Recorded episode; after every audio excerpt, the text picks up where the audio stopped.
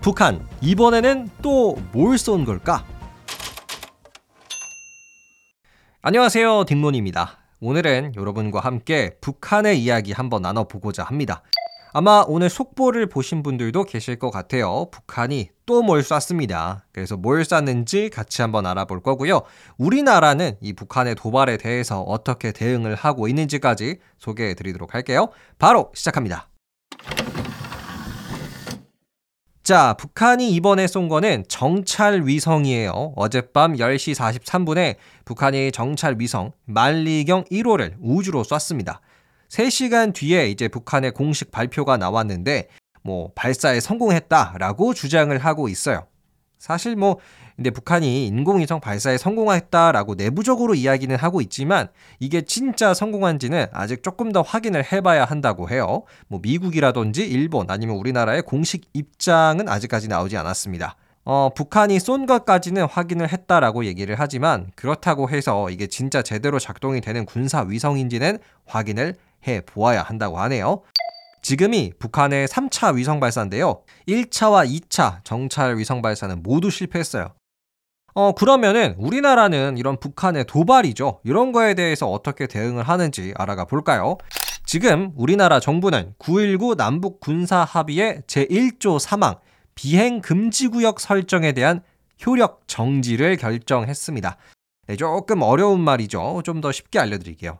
먼저 9.19 남북 군사 합의가 뭐냐면요. 이게 2018년대에 체결이 된 뭐 우리나라랑 북한이 약속한 일종의 군사 합의 문서예요. 한마디로 우리 서로 간의 군사 도발 앞으로 하지 말자, 서로 자극하지 말자라는 합의죠.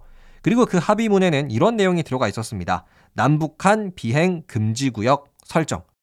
그러니까 서로 간에 예민할 수 있는 지역, 남북한 모두에게 예민할 수 있는 지역에서는 우리 서로 전투기라든지 무인기 이런 거 띄우지 말자라는 거죠. 근데 이 비행 금지 구역 설정이 1조 3항이에요. 그리고 바로 이거를 우리나라 정부가 지금 북한의 위성 발사에 대응을 해서 이 비행 금지 구역의 조항을 따르지 않겠다고 결정을 한 겁니다.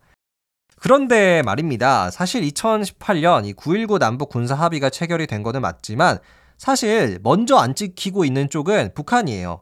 2020년 들어서 북한은 거의 이걸 지키지 않았습니다.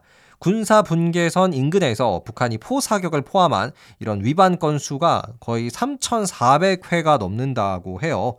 뭐 거의 이제 북한은 지키지 않았다라고 볼 수도 있겠죠. 그래서 이번 북한의 군사 도발에 대응을 해서 9.19 남북 군사 합의의 제1조 3항 내용 비행 금지 구역 설정의 효력을 중단한 겁니다.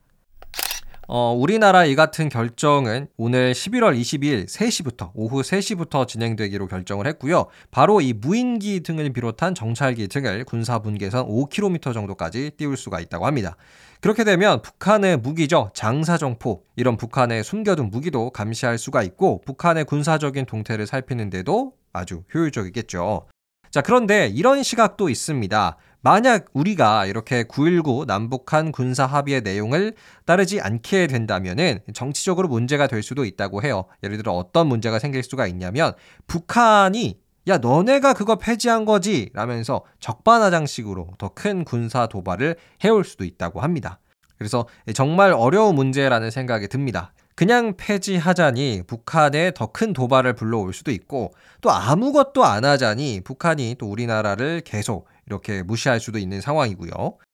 어, 요새 워낙 다른 나라들에서 동시다발적인 전쟁이 일어나고 있는 상황이죠. 그래서 조금 더 신중하게 생각해야 되는 문제인 것 같습니다. 자, 그러면 지금까지 북한의 소식 조금 알아봤는데요. 지금부터는 어, 이러한 사건과 관련되어 있는 역사 하나 소개해 드리도록 할게요. 사실 지금 우크라이나 러시아 전쟁도 있고 이스라엘과 하마스의 전쟁도 진행되고 있잖아요. 근데 이런 전쟁들을 보면은 특히 우크라이나 전쟁을 보면은 동맹국이라는 게 정말 중요하다는 생각이 들어요. 예를 들어 우크라이나 만약 미국과 유럽 이런 나라들의 군사적 지원이 없었다면 글쎄요 분명히 우크라이나 국민들이 열심히 싸웠겠지만 이렇게 오랫동안 전쟁을 유지하는 게 조금은 어려웠을 것 같아요.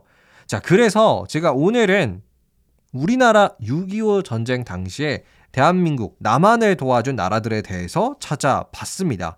1950년부터 1953년까지 진행된 한국 전쟁에서 어떤 나라들이 우리나라를 도와줬을까요? 일단 결론부터 말씀드릴게요. 우리나라를 군사적으로 도와준 나라, 실질적으로 군인을 파병하고 의료 지원 부대를 파견한 나라는 총 21개국이었고요. 우리나라의 물자 지원, 탄약 및 식량 이런 여러 가지 물자를 지원한 나라는 총 42개국입니다. 어, 굉장히 많죠? 그러면 하나씩 한번 볼까요? 일단 먼저 우리나라에 진짜 군인을 파병해준 나라. 가장 많이 파병한 나라 순으로 소개해 드리도록 하겠습니다. 1등은 미국이에요. 미국은 정말 압도적으로 많은 군인을 우리나라로 보내줬습니다. 178만 9천 명이에요. 어, 네, 1등이고요. 가장 빠르게 또 파병을 결정한 나라이기도 합니다. 그러면 여러분, 2등 국가, 두 번째로 군인을 많이 보낸 국가는 어딜까요? 요거는 아마 많은 분들이 모르실 수도 있는데 바로 영국입니다. 영국은 우리나라로 육군과 해군을 포함해서 5만 6천 명을 보내줬어요. 3등은요, 솔직히 말씀드리면 살짝 의외긴 했는데 캐나다였어요. 무려 26,791명의 캐나다 군인들이 우리나라로 파병을 와서 함께 싸워줬습니다. 4등은 형제의 나라 튀르키예요. 튀르키예는 총 2만 1,212명을 보내줬습니다. 그 다음 5등은 어딜까요? 호주예요. 오스트레일리아. 17,164명을 파병했었습니다. 고마운 나라죠. 다음으로 6등은 조금 친숙한 국가가 등장을 합니다. 필리핀이에요. 7,420명의 필리핀 군인들이 우리 대한민국과 함께 싸웠고요. 7등은 6,326명의 태국, 8등은 네덜란드 5,322명, 그리고 9등은 남아메리카 대륙의 국가 중에서는 역대급 규모의 군인을 보내준 콜롬비아입니다. 콜롬비아가 이때 우리나라로 5,100명의 군인들을 파병했다고 하네요. 다음 10등은 그리스 4,992명을 파병했고요. 11등은 뉴질랜드 3,794명, 12등은 아프리카의 국가죠. 에티오피아입니다. 에티오피아는 3,518명의 군인을 대한민국으로 보내줬습니다. 13등은 벨기에 3,498명, 14등은 프랑스 3,421명, 그리고 15등은 남아프리카 공화국 826명이고요. 마지막 16등은 룩셈부르크 총 100명을 파병해 줬습니다. 사실 룩셈부르크는 굉장히 작은 나라임에도 불구하고 이렇게 파병을 결정해 줬었네요. 이렇게 6.25 전쟁 때 우리나라로 파견된 총 군인은 277만 8,905명의 외국 군대들이었어요. 어, 그리고 지금부터 소개해드릴 국가들은요, 군인은 아니지만 이제 의료 부대를 보내준 국가들이에요. 예를 들어 스웨덴, 인도, 덴마크, 노르웨이, 이탈리아 이 국가들은 의료 부대를 보내줬었습니다. 자, 그리고 마지막으로는요, 우리나라의 군인이나 뭐 의료 부대까지는 아니었지만 어떤 물자를 지원해준 국가들을 함께 만나볼까요? 총 42개국이고요. 한 번에 들려드리도록 할게요. 어, 이런 나라도 우리나라한테 지원을 해줬었구나. 의외다. 이런 생각 드실 수 있을 것 같아요. 가나다 순으로 말씀드리도록 하겠습니다.